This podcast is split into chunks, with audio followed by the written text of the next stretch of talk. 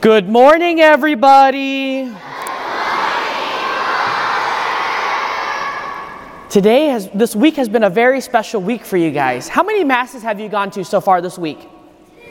Two, right? So you were here yesterday, and now you're here today.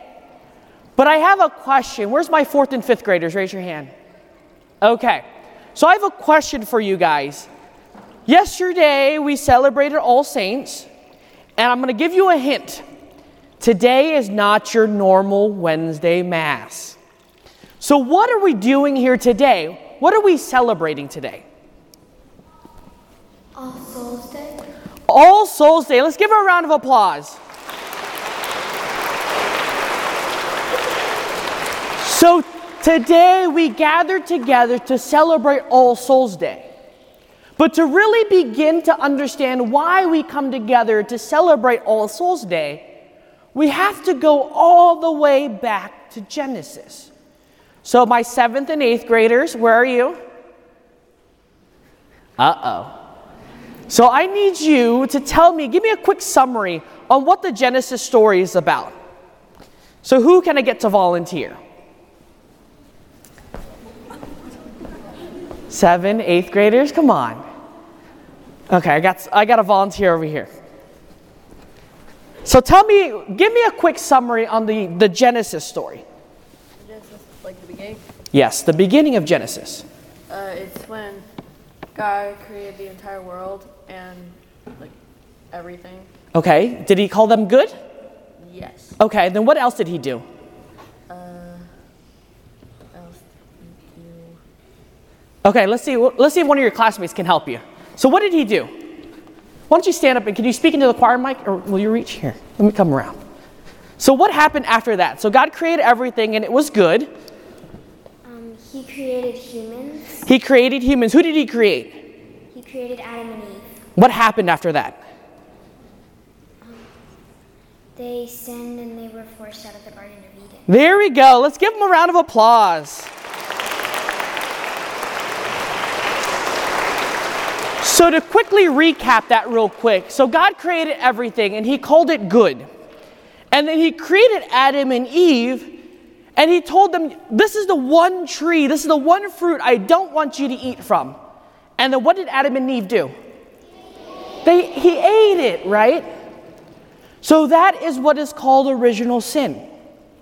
So with original sin comes something very, very challenging, which is called death. Death is a very scary thing because from the beginning, God wanted us to live with him for all eternity. He wanted us to live with him forever.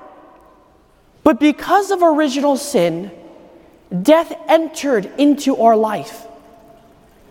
Death became a part of who we are. And so the challenge becomes, now that death has entered into our life and entered into our world, what are we going to do? What is going to happen? Because God wanted us to be with him for all eternity. God wanted to love us for all eternity. But now with death, it separated us and pulled us farther and farther away from God. So imagine this scenario. Remember, I keep going back to this image so you guys can really understand this. If I decided to punch one of you in the face, how would that look like? Would you love me? Would you want to come see me tomorrow? No, right? But you, every time you would see me, would you be happy or would you be scared? Scared. Scared. Why? Why? Because I punched you, right? So you're afraid that I'm going to punch you again. And so with sin, we have fractured our relationship of love with God.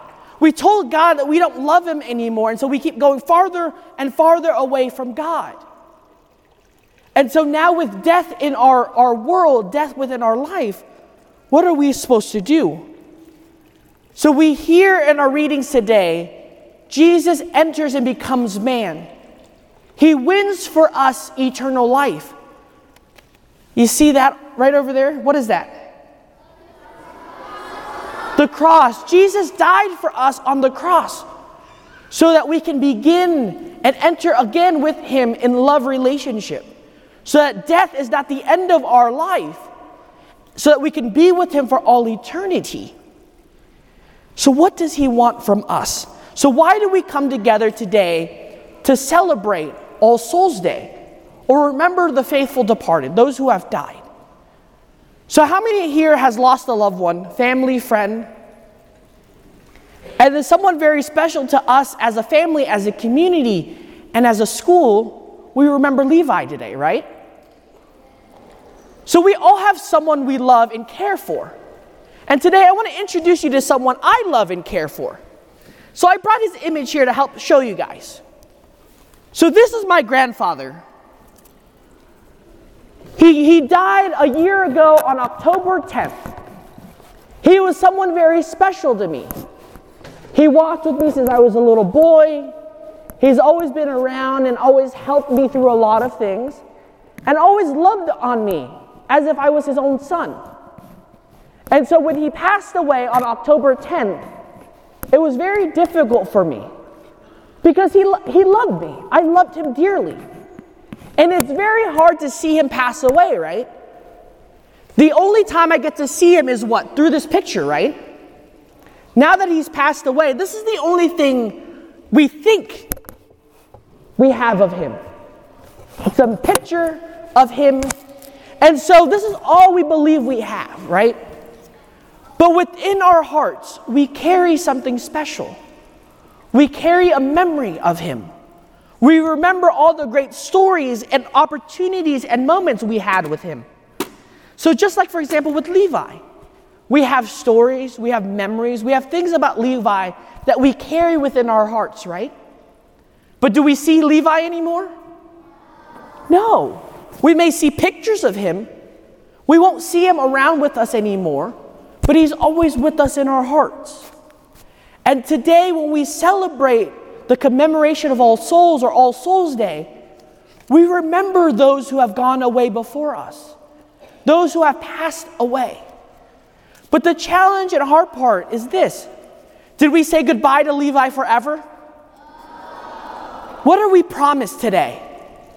Does anyone know? What are we promised today? Let me see who knows. You had your hand up first. So what, what were we promised today? Being as nice as you can. Okay, being as nice as we can. But what are? Why do we have to be nice? Where are we going to be? Where are we going? Where are we going? To heaven. To heaven. So today we're reminded and promised that we're going to go to heaven. If we be, if we are nice, if we are good, if we do what God instructs us. And so when we pass away ourselves too, we too will see Levi. I too will get an opportunity to see my grandfather again. All of us will get to see our loved ones again. Our pa- grandparents, our friends, our family, our uncles, our aunts. We're all going to get to see them again. But what do we do today then? When we remember all those who have departed, we remind ourselves that when someone passes away, when someone dies, I'm not saying goodbye forever. I won't be seeing them again. That's not what we're saying. But we're saying today that we will. We are promised that if I believe in God, if I live out a great life of holiness and of virtue, I too will be promised eternal life. I too will seek them in heaven. And we too will all gather together again in heaven where we're meant to be. So today, as a church, we're called by the church to pray for those who have passed away, those that have gone before us. So there's three things I want you to do today, okay? As we continue Mass today, I want you to recall and keep in mind today throughout the whole Mass, one person, a person that has gone before us, a person who has died, that you love so dearly. So for me at Mass today, I'll remember in particular my grandfather, because I too will get to see him soon. So for you today, I want you to keep one person in mind, someone you love very dearly, someone that you want to see soon, and to pray for them today at Mass. Secondly, If you don't have someone to pray for today, pray for those who have no one to pray for. There's a lot of people who have died, who have no family, who have no friends to pray for them. So our job today and for all of November is to pray for them, to remember them in our prayers, remember them when we come to Mass. And thirdly, for ourselves, to pray for ourselves that we too may live a life of holiness, that we too can be virtuous and holy, so that we can join all our loved ones together in heaven. So can you do that, guys? So let's take a little bit and remember and think about one person we can pray for.